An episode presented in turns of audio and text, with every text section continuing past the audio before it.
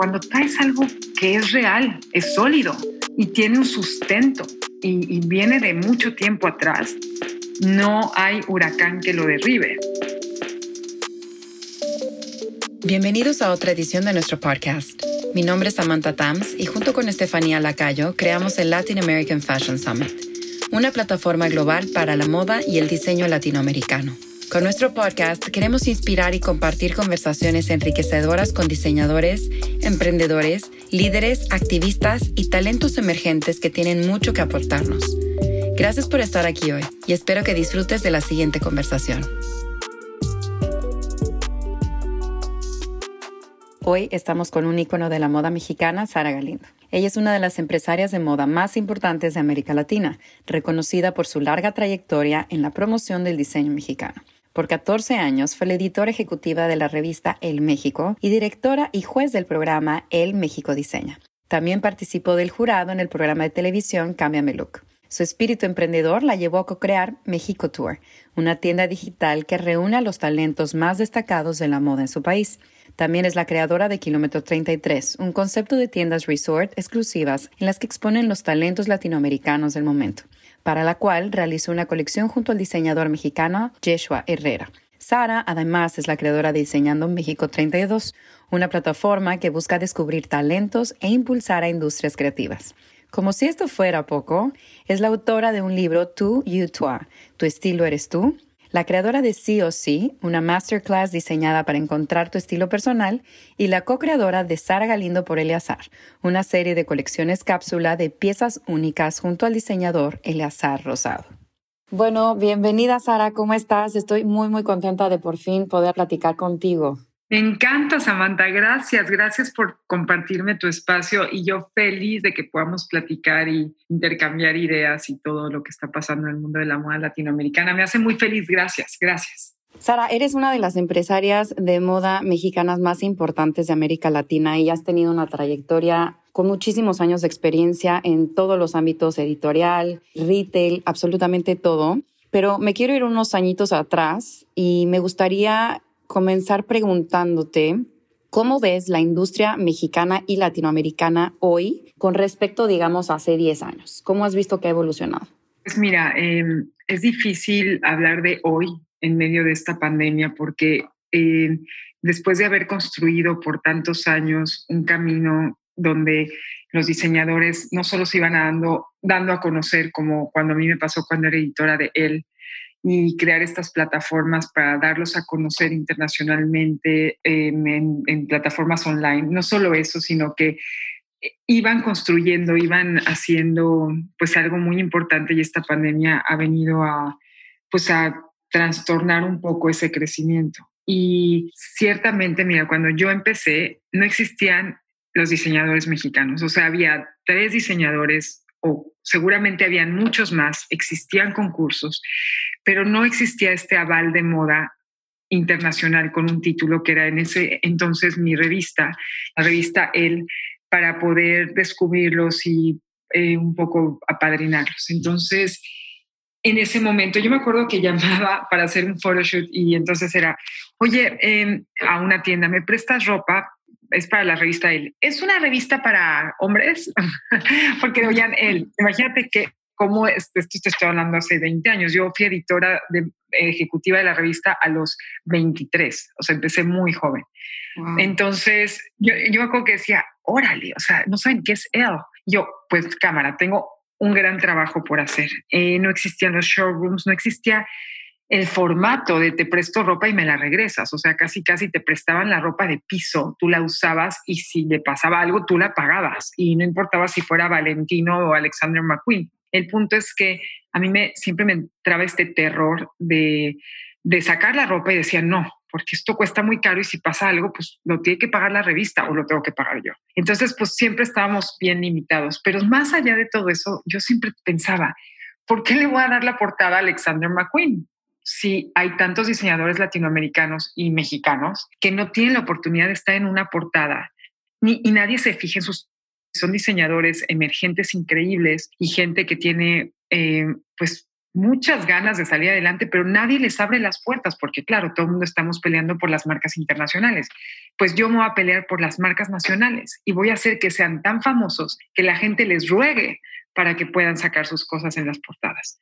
Y entonces eh, me acuerdo, mi primer photoshoot eh, así fue con Miranda Kerr, la hicimos con Jill Ben Simón en Los Cabos. Digo, le pedí el paro a Jill Ben Simón porque tampoco nos alcanzaba en la revista para pagar a un Jill en Los Cabos pero era como, bueno, pues vamos, vamos haciendo cosas. Le, le dije, por favor, ayúdame, méteme en, tu budget de la, de la photoshoot que, el photoshoot que vas a hacer para China y me voy contigo y nos echamos unos tequilas ahí en Cabo Guabo, ya sabes.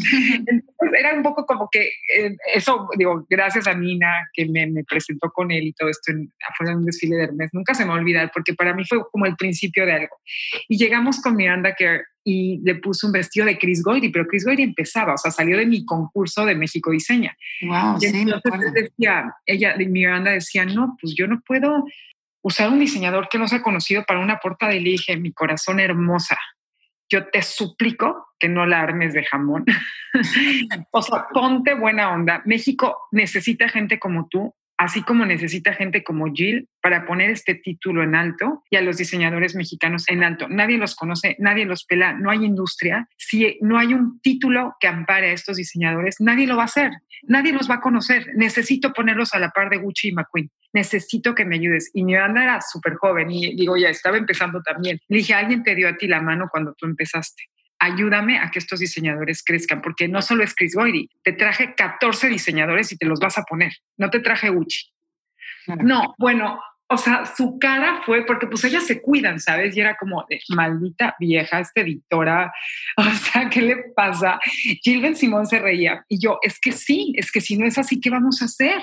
esto es un círculo que nunca acaba. Y bueno, no te quiero, nos podríamos quedar platicando, Samantha, toda la vida de historias parecidas, ¿no? De todo cómo fue este proceso del crecimiento de la industria de la moda mexicana, pero empezó así, ¿me entiendes? Claro que existían personas muy interesadas y con mucho valor en lo que hacían de impulsar a diseñadores nuevos y todo, pero nunca había una revista con este interés genuino de ponerlos ahí. O sea, luego muchas revistas sacaron sus concursos y sacaron sus cosas, lo cual me parece muy válido, pero genuinamente y de alma, nosotros queríamos poner a México en el mapa del mundo. Entonces, eso, pues, al día de hoy es mi porqué y mi propósito, ¿no? Ya, ya iremos platicando de eso, pero justo ahí fue cuando empecé a, ponerle un sentido a mi carrera y empecé a entender que muchas personas podían ser editoras de una revista y pasar por esas oficinas y, y hay gente que pasa y no es recordada, no dejan huella, no dejan un, algo para su país. Y yo siempre decía, tengo, me cuesta el mismo trabajo poner mi alma y mi propósito en esto y hacer que realmente varias, varios diseñadores sean conocidos. Y me cuesta el mismo trabajo hacerle una portada a Gucci y ser una revista más en el mundo de las 200 mil millones que hay pues sabes qué, me la voy a jugar. Y así fue y tenía un equipo increíble. Mi jefa Maripaz, que fue la jefa más hermosa que tuve porque me decía, Isar, estás loca, pero vas. Y entonces siempre tuve su apoyo y eso fue muy importante porque pues tú sabes que luego hay jefas pues castradoras que te dicen, no, las reglas son estas y si esto no es así, no va a jalar. Y ella siempre pues se la jugó conmigo y si no hubiera sido por ella y por permitirme hacer estas cosas, yo no hubiera podido hacer nada. Así que yo estoy bien agradecida a, su flexibilidad, a su visión. Y así fue como empezó esta industria de la moda. Hoy hay 60 showrooms, 70 diseñadores buenos, está sucediendo y, y creo que tiene que ver mucho con satelitalmente varias personas como yo haciendo lo mismo a la par. Esto fue desde mi, cancha, desde lo que yo podía, y me acuerdo cuando hice México Diseña, no existía Project Runway, Samantha. No existía, te lo juro por Dios. O sea, no existía, no, no, ese concepto todavía no estaba. Y fue el primer concurso en México, pero con una revista detrás, ¿sabes? Y luego lo llevamos a la televisión y justo empezaba Project Runway en televisión. Y era como, me decían, ¿a quién le interesa ver moda en la tele? O sea, pero era real. O sea, no, existían los programas de moda en la televisión, pues eran los programas de chismes, la onda, ya sabes, como el gossip, las interviews, pero nunca que la moda, que ver a diseñadores trabajando.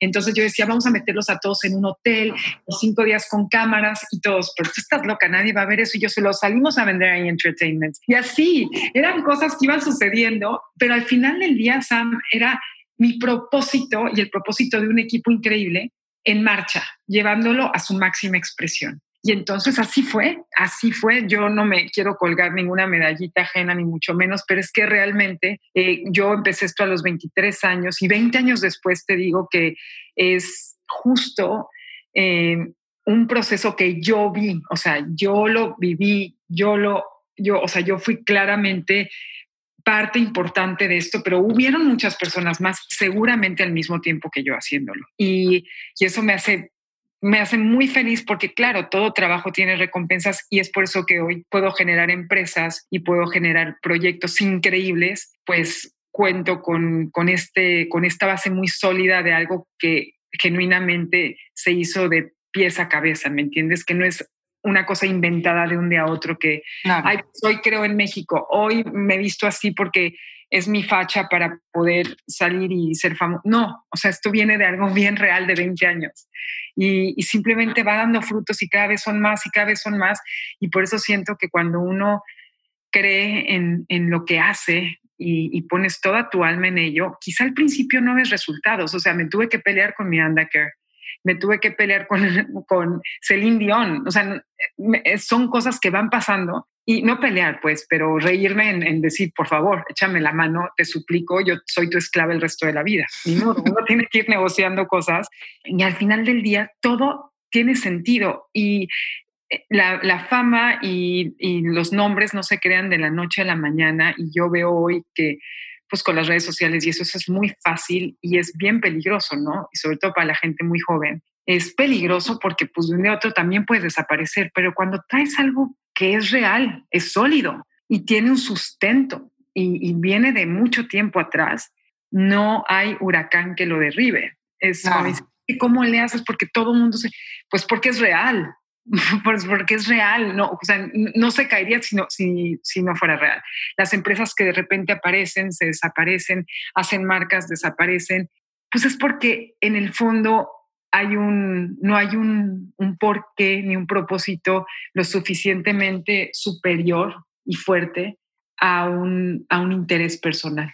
Y esto empezó como un interés cero personal, empezó como, como un interés absolutamente para mi país, para mi industria. Hoy, por supuesto que hago negocio de eso y por supuesto que me encanta que la gente que me rodea y mis socios y la gente que esté en mis plataformas también haga negocio, porque si no es un negocio de nada sirve. Digo, sirve de mucho, como me sirvió por 14 años, ganando un sueldo y haciéndolo para bien de, un país y de un posicionamiento en el mundo, pero también pues eh, energéticamente si tú no generas alrededor de tu propósito, pues tampoco está bien. Entonces me encanta que todo el mundo haga dinero de esto, me encanta que todos nos veamos beneficiados, incluyendo al país, y, se hace un círculo virtuoso y es cuando pues las cosas jalan más, ¿sabes? Oye, pero para la gente que, que quizá porque tenemos una audiencia de toda Latinoamérica, obviamente todo, todo mexicano conoce quién es Sara Galindo y seguramente latinoamericanos también. Pero para aquellos que, que quizá no conozcan quién es Sara, tú fuiste directora de él 14 años, trabajaste en esa revista 14 años, con este propósito y con este impulso a, a fortalecer la industria mexicana desde un corporate world, ¿verdad? Eh, de repente, con esta misma intención, te vas del corporate world hacia el emprendimiento para seguir con esta misión, ¿no? ¿Qué, qué es, ¿Qué es lo que, o sea, porque es una decisión muy cañona de repente decir, me voy de algo, pues que al final del día es, pues está ahí cada 15 días, cobras un cheque, este, es, algo seguro, ¿no? E, e, económicamente, digamos, es, es estabilidad. ¿Cómo de repente llegas y dices, lo voy a seguir haciendo, pero ya como emprendimiento personal? Mira, Samantha, tu pregunta es súper interesante porque mucha gente se va de un corporativo cuando ya no te queda otra opción y cuando te están empujando a que te vayas. Y eso siempre duele y eso siempre trae un resentimiento y, poca magia para emprender, ¿no? Porque sales un poco derrotado. En mi caso fue distinto porque la decisión la tomé yo en el momento en que estaba en la cúspide de mi carrera. Fue, nunca se me va a olvidar, estaba sentada en el foro de grabación de la final de México Diseña en el camerino con Jean-Paul Gaultier mi maquillista se había ido enojado porque el maquillista Jean-Paul Gaultier le había hecho sus cositas a un lado. Eh, de, un, de un camino que estábamos compartiendo Jean-Paul y yo. Y para mí ver que la gente más grandiosa del mundo, como un Jean Paul, como un Karl Lagerfeld, como me da igual, la Jan von Fusenberg, como Carolina Herrera, son gente increíblemente sensata y sensible, ¿no? Y, humilde al final. O sea, son gente que son tan grandes que no tienen tiempo de estupideces, ¿no? Ni, ni, de, ni, de, cosas que les hagan perder su estabilidad emocional como como el ego o ser vivos, o sea, esa gente ya no es vivo. Seguramente lo fueron en un tiempo, pero ya no lo son. Entonces, nunca se me va a olvidar que ahí, platicando con Jean Paul, y entonces fue como esos momentos que hay momentos muertos en las grabaciones, y me estaba contando, no había redes sociales todavía, o sea, había Facebook, no existía el Instagram, este, estaba yo con el tema de la televisión y, y me di cuenta que, para empezar, que, que ese mundo como que si te descuidas, de pronto te puedes convertir y creer que lo que está pasando está bien. Y no es que esté mal, pero de pronto te ciega tanta cosa que no es real, porque al final del día, pues sí, tú estás sentada en un show de Dior y es mucha felicidad, sales de ahí y pues en mi caso yo no tenía con qué pagar la luz de mi casa. O sea, yo regresaba a México y me podía regresar en business y quedar en el Plaza Tené, pero yo llegaba a mi casa y mi realidad no era esa. Mi realidad era que yo tenía que trabajar mucho para pagar lo que estaba haciendo. Y, y entonces yo vivía literalmente en estas ambivalencias de un mundo completamente hermoso donde yo no pertenezco porque no tengo ese budget donde yo no puedo pagar un Plaza Tené por noche y pedir room service y de ahí bajarme al spa de Dior e irme al desfile y que me regalen la ropa. O sea, eso era una cosa porque yo era la editora, ¿no? Y entonces, pero yo regresaba y no era eso. Y entonces me la empecé a creer y me empecé a convertir en lo que no era. Y tuve un hijo, Mateo, mi primer hijo, y me di cuenta que pues mis gastos empezaban a incrementar y que yo seguía en un mundo de ilusión y en un tren que no era real porque no era mío creyéndomela y me estaba haciendo daño porque me estaba dando cuenta que, que sufría de no ser esas personas. O sea, sufría porque decía, híjole, sí, pero ahora pues llego y no pasa mi tarjeta para tomar el taxi, normal, porque ganaba un sueldo. Porque cuando tú ganas un sueldo, digamos, de dos mil dólares, pero vives con personas que hacen 100 mil dólares por día, pues es como difícil de, de, equiparar, ¿no? No, no te, o sea, el ritmo no es el real. Y, yo veo que la gente pues se vuela y ta, ta, ta, y es perfecto, cada quien vive sus procesos, pero a mí, con, con, la llegada de mi primer hijo, pues me hizo un sacudidón porque dije, a ver, tengo que elegir. Yo quiero seguir en este tren de mundo hermoso que viví cuando fui soltera, cuando me podía mover, cuando no tenía hijos, cuando ta, ta, ta, y que estaba padre la diversión. 14 años lo viví, primeras filas, segundas filas, octavas filas, business, apoyo, todo lo viví. A mí ya nadie me cuenta nada todo lo viví, entrevisté a todos, estuve con todos, cené con todos, listo, ¿qué sigue? ¿No? Y entonces me di cuenta que seguía mm, plantar mis pies en la tierra y empezar a generar un cambio en mi alrededor para poder yo seguir creciendo.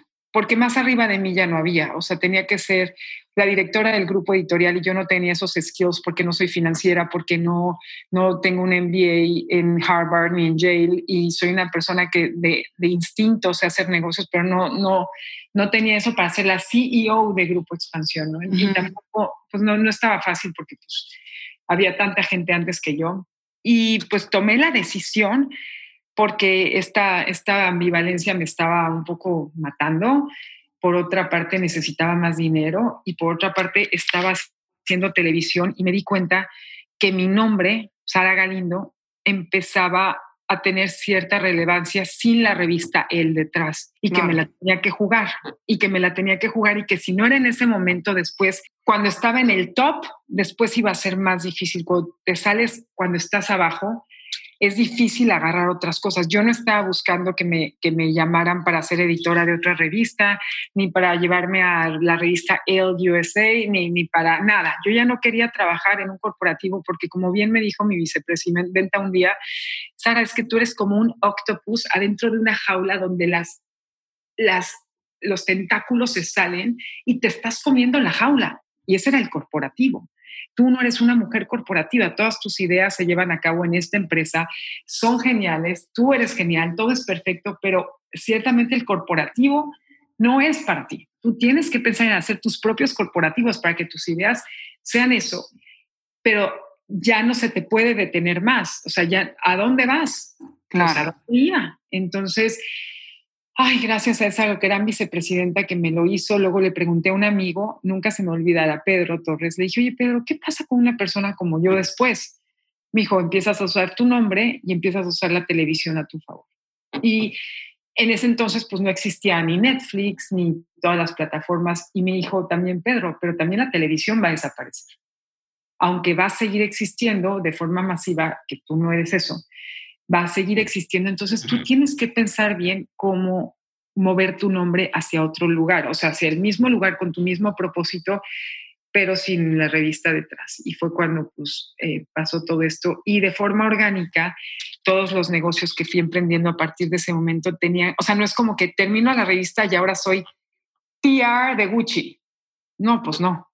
Eh, o termino de la revista y ahora soy, tengo un restaurante de crepas. No, pues no. O sea. ¿Qué fue lo primero que abriste? ¿Kilómetro 33? ¿O, cómo, cómo es el orden de tus 14 empresas? Justo empecé con México Tour, llegó esta niña María José, que era, eh, acaba de terminar negocios internacionales y finanzas en su universidad. Me escribió por mail y me dijo, oye, quiero conocerte, te quiero proponer algo. Yo siempre he sido muy abierta a escuchar todo, nunca digo no siempre, y, soy muy clara, ¿no? Y digo, a ver, este es mi budget, esto es lo que hay, tú puedes, no puedes, es perfecto, si no puedes, te amo, si sí puedes, también te amo, o sea, todo sí. Y, soy muy abierta a escuchar a la gente que es más joven que yo, casi siempre estoy rodeada de gente más inteligente que yo, María José es más inteligente que yo. Y, y, ella se acercó a mí y me dijo, mira, yo quiero abrir una plataforma de diseñadores mexicanos y la única persona que tiene esa credibilidad en este país para que todos los diseñadores estén con nosotros y tal eres tú. Yo te propongo abrir este negocio y yo justo ya estaba con la cabeza con todo esto que te digo de ya me voy a salir.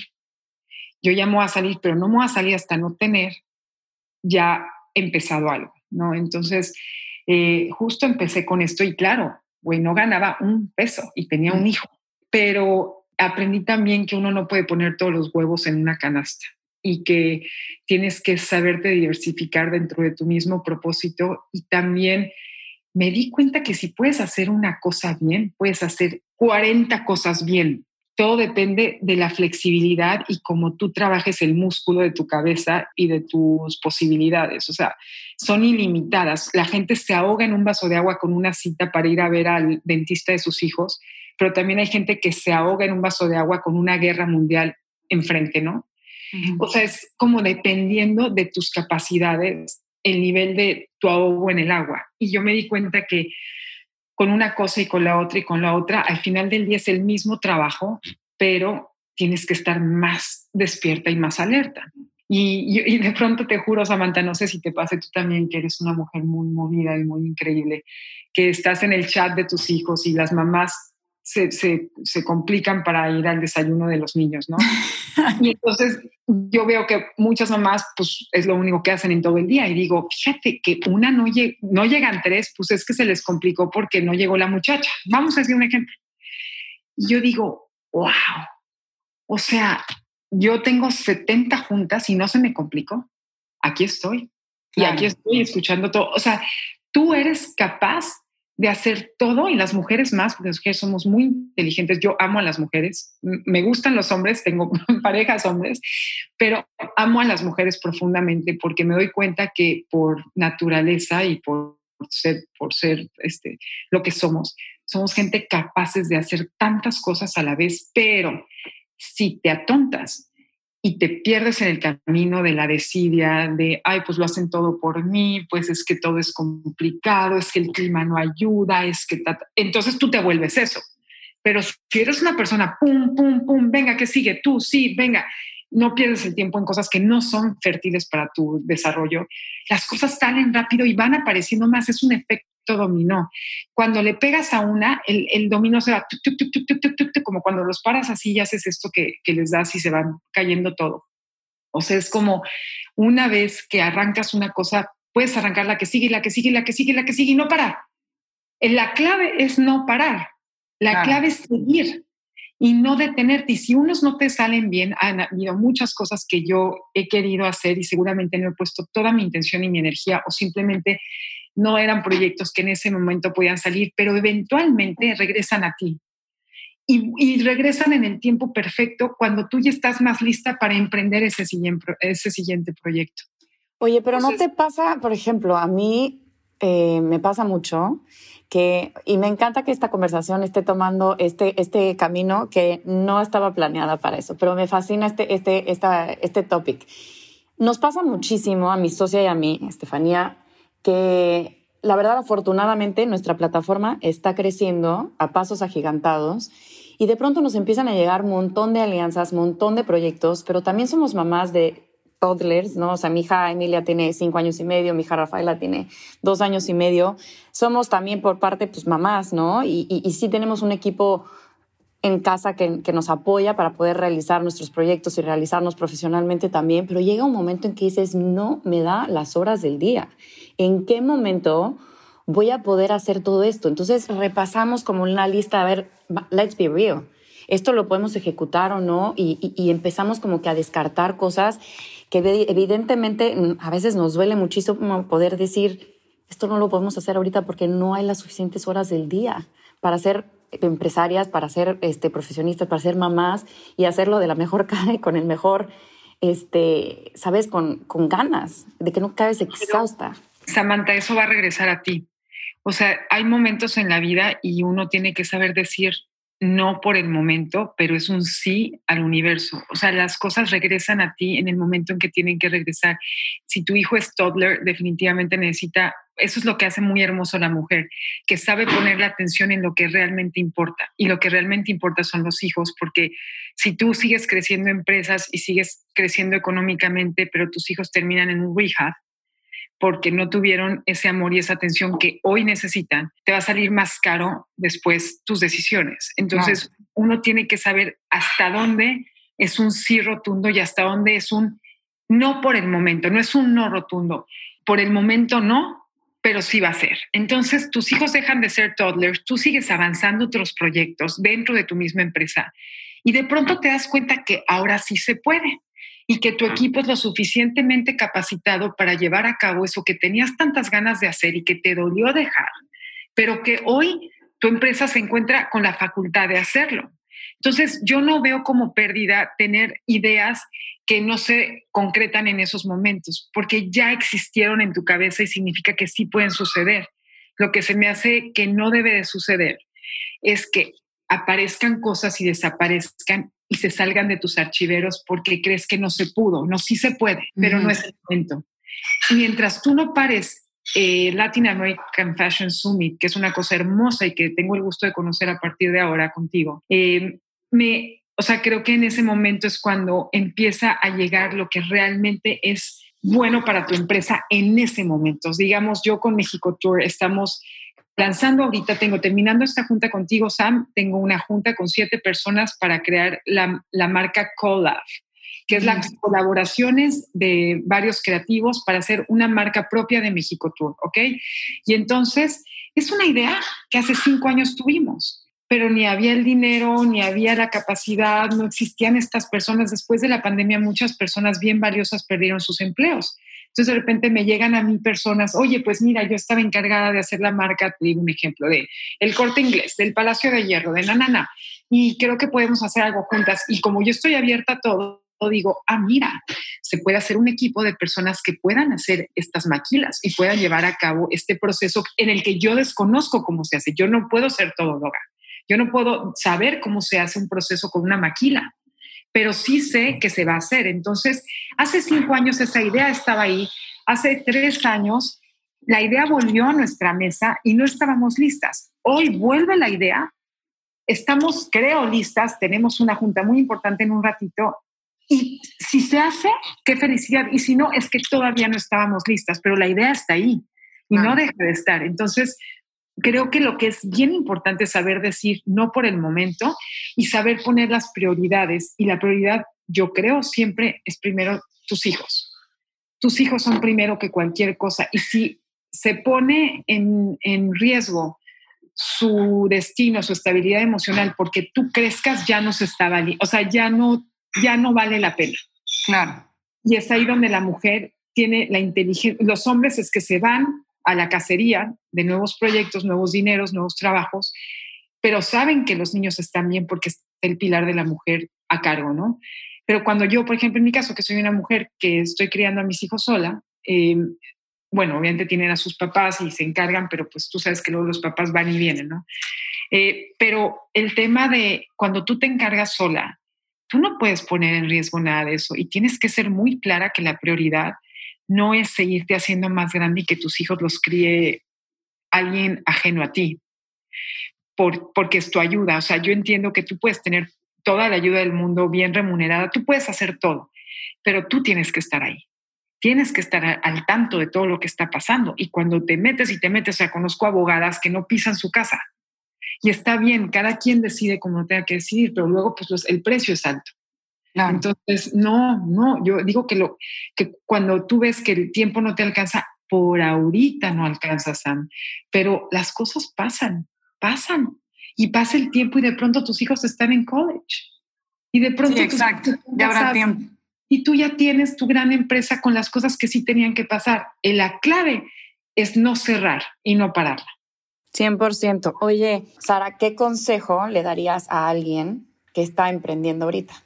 El consejo que yo les daría es que no tengan miedo de aventarse al mundo del emprendimiento, pero pónganse un paracaídas. O sea, tú no te avientas de un, de un acantilado sin saber que vas a caer en un lugar a salvo. Nunca vas a saber qué va a pasar, y menos ahora con el tema de la pandemia. Pero definitivamente te tienes que aventar.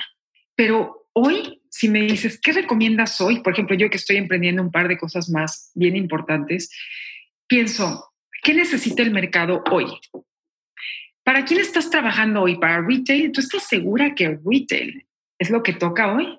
¿Tú estás segura que la experiencia de compra es la misma? ¿Tú estás segura que en seis meses lo va a hacer? ¿Cuál debe de ser la nueva, el nuevo formato para la gente que vendemos productos o servicios?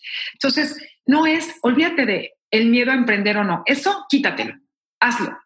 Pero hazlo tomando en cuenta las circunstancias actuales del mundo y lo que realmente está pidiendo el mundo. Si tú crees que tu producto o servicio lo pueden consumir más de mil personas sin dudar en el precio, hazlo tienes que pensar que lo que estás haciendo realmente lo está necesitando la gente de hoy. Es un ejemplo muy bobo lo que te voy a decir. Pero si yo estoy empezando hoy una empresa de vestidos de noche o de novia, me lo pensaría 40 veces. Si yo estoy empezando una empresa de pijamas, lo empezaría hoy.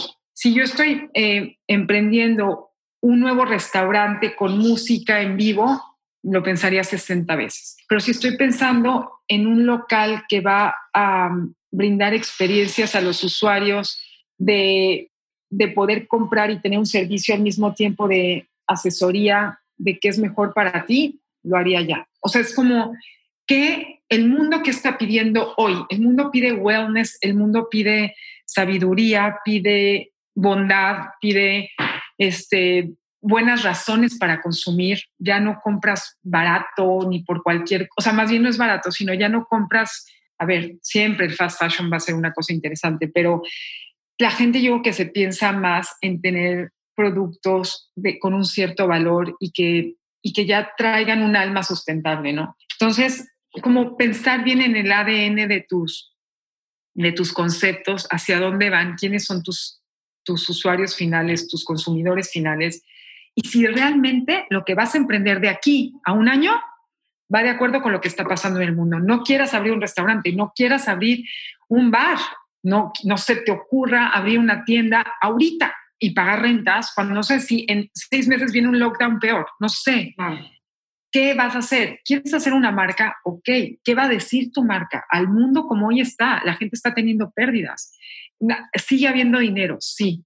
Sigue habiendo gente que compra, sí. Más que nunca, sí. Pero ¿qué vas a ofrecer? ¿Qué estás dando como diferenciador para que tu producto sea algo que la gente consuma con mucho placer y que, y que cause bondad al universo, porque ya no se puede ir eh, de egoísmos por la vida, ¿sabes? Con tus nuevas empresas. Creo que quien está emprendiendo ahora, lo único que yo quisiera decirles es, tomen en cuenta el mundo como está. No crean que porque son genios diseñando o genios en repostería les va a ir bien. Walt Disney está quebrando, Saks está quebrando, McDonald's puede quebrar. O sea, ¿por qué creerías que tú con tu ego y con tus buenas ideas te va a ir bien? No, tienes que ir. Y también te voy a decir que yo a lo mejor soy loca y, no he estado en niveles enormes como hablar de un Saks o de empresas tan, tan grandes. Mis empresas son medianas, chicas, entonces no sabría hablar como si yo fuera María Asunción Aramuro Zavala que tengo corona detrás. O sea, no podría decirte eso, pero también un consejo para la gente como yo, normal, que empiezan empresas y negocios, es que pienses en grande, pero gasta en chico. O sea, no te aboraces queriendo tener el mejor local, el mejor local, las mejor, o sea, de principio. Sí, baby steps. Baby steps, tantea tu mercado. No pasa nada si pruebas esto poquito a poquito. Este, es como, o sea, si puedes gastar en fotografía cinco pesos o cinco millones, gasta cinco pesos y hazlo bien con cinco pesos. O sea, no metas todo si no sabes qué va a pasar. Entonces, yo siento que uno tiene que ir viendo, subes algo, ves cuál es la reacción. Aliarte con la tecnología me parece lo más clave en estos momentos. Obviamente, al nadie estar presente en ningún mundo, en, ninguna industria, tu mejor aliado es tener gente expertísima en tecnología o empresas que realmente te puedan llevar de, yo no soy experta en tecnología, pero tengo gente que me lleva de la mano y que yo tengo una duda y hablo y tengo a cuatro personas diciendo, esto funciona así ahora. Y yo, por ejemplo, pienso, TikTok, te voy a decir un ejemplo, o sea, TikTok no es un mundo para mí, no, no, ni siquiera, no es que no lo entienda, porque no soy tonta, pero no creo que a quien yo le hablo hable el, el, el, idioma de TikTok, sí. Porque mm, ni siquiera yo hablo ese idioma, yo con mis empresas no hablo ni quiero hablar ese idioma. Entonces, lo aplaudo, me da risa y digo, qué padre, pero pienso, toda la gente que pasa el tiempo haciendo bailes no es la gente que a mí me interesa, ni creo que yo les interese a esa gente. Entonces, ni yo me voy a hacer la graciosa para pertenecer al grupo de los que bailan. Entonces, no, y a lo mejor estoy perdiendo un gran mercado, ojo, o sea, a lo mejor es un gran mercado. Sin embargo, si yo quisiera llegar a ese mercado, no sería dejando de ser quien soy y quitando mi ADN para convertirme en algo para agradarles a los demás. Creo que uno tiene que ser muy congruente con quien es, respetar mucho sus ideales y mantenerlos en firme. O sea, no creo que una Dani Villegas, una Mónica Sordo que venden aretes quisieran que un TikTok esté bailando con sus aretes. Es bien, o sea, no está mal. Pero, pues si ya tienes tu mercado y lo haces muy bien y tu fotografía es impecable con la como la de Mónica, es que estoy viendo tus aretes, no sé, o sea, pienso en, pienso en Mónica Sordo y pienso en Dani Villegas con sus aretes, que son latinoamericanas. ¿Por qué quisieran TikTok? Pero sí tu energía está donde Selena Gómez para la nueva portada. Y si tu energía está donde el photoshoot increíble con esa modelo que se ve todo espectacular. Entonces, tu energía tiene que estar concentrada en tus verdaderos, o sea, no puedes tener fugas energéticas porque aparece un TikTok, aparece un, este, otra plataforma, aparecen un grupo de jovencitos, de, de niños de 14 años diciendo que esto está bien porque te vuelves loco. Te vuelves loco, no, no puedes continuar con el, con el paso de cómo está avanzando este mundo y las cosas que están saliendo por minuto. Sí, estoy de acuerdo contigo en el, en el aspecto de la tecnología. De hecho, te quería preguntar sobre tu nueva plataforma, sí o sí, que pues es una plataforma de tecnología donde tú estás dando justamente parte de tu emprendimiento, aparte de ser apoyar empresas latinoamericanas, también te has vuelto un, ejemplo de estilo y asesoras a muchísima gente para que puedan encontrar su estilo propio, ¿no? Y ese es tu nuevo venture ahorita. Te cuento de sí o sí, mira, cuando lo escucho mencionar y lo entiendo, suena un poco como, ¿y ahorita por qué a la gente le importaría encontrar su estilo? Y es que en realidad es mucho más profundo que eso. Mira, pasamos mucho tiempo encerrados en nuestras casas y se nos olvidó quiénes éramos. Cuando hablo de estilo, en todo esto es hablar de quién eres a partir de ahora. Y todo empieza que como te ves, te sientes. Hay mucha depresión. Hay muchas personas, muchas mujeres que se tuvieron que convertir en tutoras, maestras, en los Zooms de los niños. Hay muchas niñas que se graduaron de la universidad que pensaban que iban a empezar su empresa o iban a trabajar para tal empresa y resulta que la empresa está desapareciendo o están corriendo a miles de personas. Mm. Entonces hay una incertidumbre. Y yo siempre me encanta trabajar para las mujeres y pienso, ¿qué pasaría si hoy, después de todo este tiempo, todas descubriéramos lo mágicas que somos y lo que tenemos dentro, ¿no? Y que no importa la bolsa que tengas, ni los zapatos que tengas, ni el físico que tengas, si por dentro las cosas no están bien, nada va a estar bien. Entonces, sí o sí, es este encuentro y este balance entre cómo te ves, cómo eres y cómo te sientes. No puedes verte bien si no estás bien, si no eres bien y no te sientes bien. Y eso te lleva a una depresión. Si tú te despiertas y te pones unos pants y te sientas en un sofá, es muy probable que, que empieces a entristecerte muy rápidamente, a envejecer, a cambiar tu estado de ánimo. Entonces tú quieres que todo en tu casa funcione bien, pero tú no estás bien.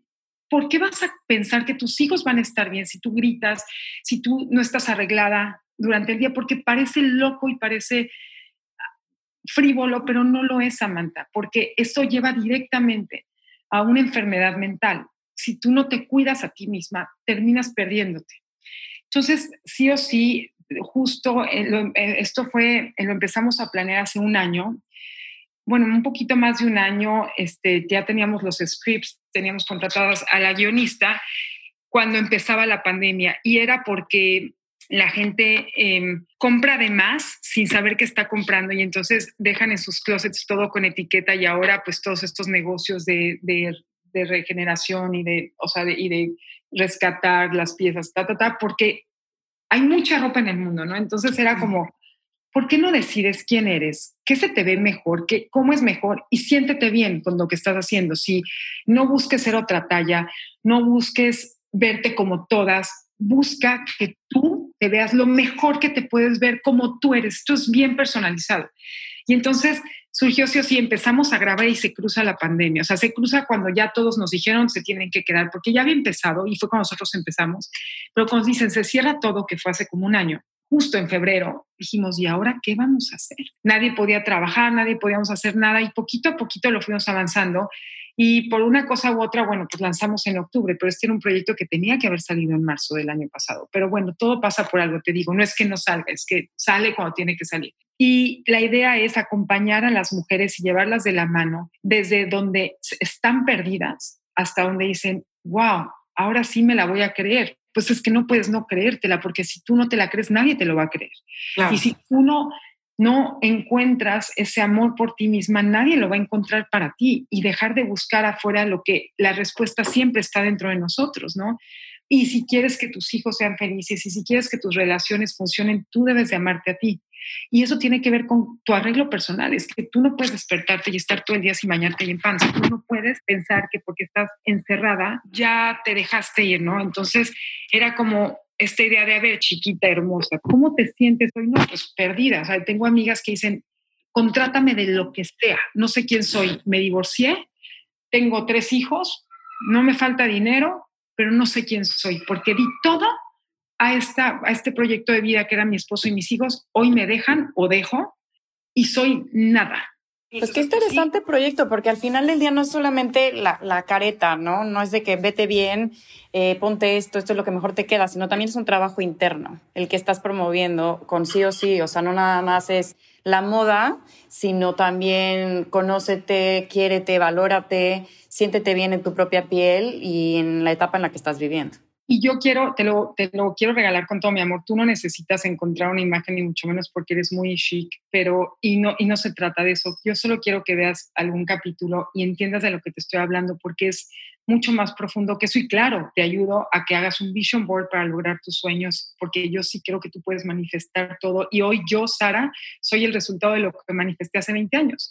Y hoy estoy manifestando lo que quiero en los siguientes 20. Entonces, sí sé, sí sé porque yo lo he vivido. Yo he salido de ave fénix de las cenizas, he estado en situaciones vulnerables increíblemente duras, ¿no? Donde que, crecí en una familia que, que tuve todo, sí, pero luego pues uno va tomando sus decisiones, te equivocas de pareja o no, y resulta que pues tú vas tomando estas, te vienen responsabilidades que, que no esperabas. Entonces, yo me, me, tomo la, como el estandarte de poder llevar a las mujeres que no encuentran por dónde, de poderles decir, hermosa, haz un stop en tu vida y deja de pensar en todos los demás, en tus hijos, en tu mamá, en que haya comida en la casa, en que todos estén bien y piensa en ti.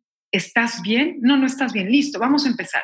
¿Quién eres? ¿Dónde estás? Este, ya sabes cuál es tu estilo, pero todo esto es una herramienta que te lleva a sentirte bien y que te va dentro de estos 14 capítulos llevando en un camino de autoconocimiento y amor. Porque al final del día, yo que estuve en la moda tantos años o estoy en la moda y que vi y pasé enfrente de y tomé fotos de y entrevisté a gente interesantísima y mujeres que lo tenían todo y pues muchas han quitado la vida, muchas viven en una absoluta depresión tomando medicamentos porque no fue suficiente. Entonces, si tu meta es querer las 60 bolsas y los 40 zapatos, está bien, yo no digo que esté mal, pero ten un balance para que cuando tengas esas bolsas y esos zapatos no te caigas y te desplomes porque descubras que eso no era lo que realmente una mujer como tú necesitaba. Porque y no era el amor de otro señor, ni era el, el reconocimiento de tus hijos de que les diste su vida. Es a ti misma. La respuesta siempre ha estado ahí. Entonces yo con estos, con sí o sí es, encuentra tu estilo sí o sí, te voy a llevar de la mano a que de capítulo a capítulo te vayas dando cuenta que eres mágica, canija, eres mujer, tú haces, tú creas vida, ni modo que, que tú te, vaya, te me vayas a caer, tú no te vas a caer. Qué padre, Sara. Te felicito muchísimo. He estado siguiéndolo en, en, en, tus redes sociales y se ve como un proyecto increíble. Y para terminar, te quería, bueno, ya a lo largo de todo este podcast nos has, nos has dicho, what is your why?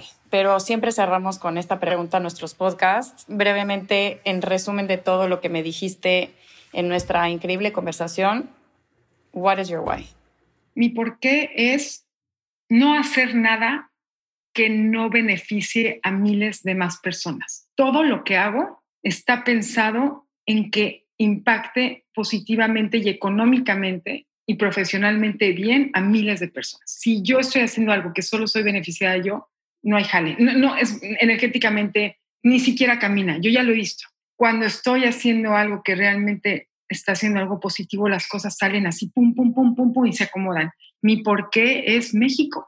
México y Latinoamérica, y digo Latinoamérica no porque, ay, wow, suena mejor, no, no, no, porque tengo amigos entrañables de alma, familia colombiana, familia argentina, uruguayos y, que buscan a mí, en mí la forma de entrar a México con sus empresas y, entrar a ese mercado y esa clientela que afortunadamente yo he logrado después de años y ya hasta me da pena decir México porque entonces hablo de límites y hablo de fronteras y hablo de territorio y eso ya se me hace pues bien de antes, ¿no? Entonces cuando digo, me encantaría decir el mundo, pero sería muy aborazada y, y sería loca porque ni siquiera hablo los idiomas, ¿sabes? Entonces digo México, pero digo Latinoamérica por no cerrarnos a esta parte de los límites y porque ciertamente trabajo con varios latinoamericanos como Bando, como Mónica Sordo, como Palma Canaria, Mercedes Salazar, son socios, son socios míos y yo no, no me puedo hacer loca y como que, ay, no existe, pues, güey, se animo que esté solo por México, no,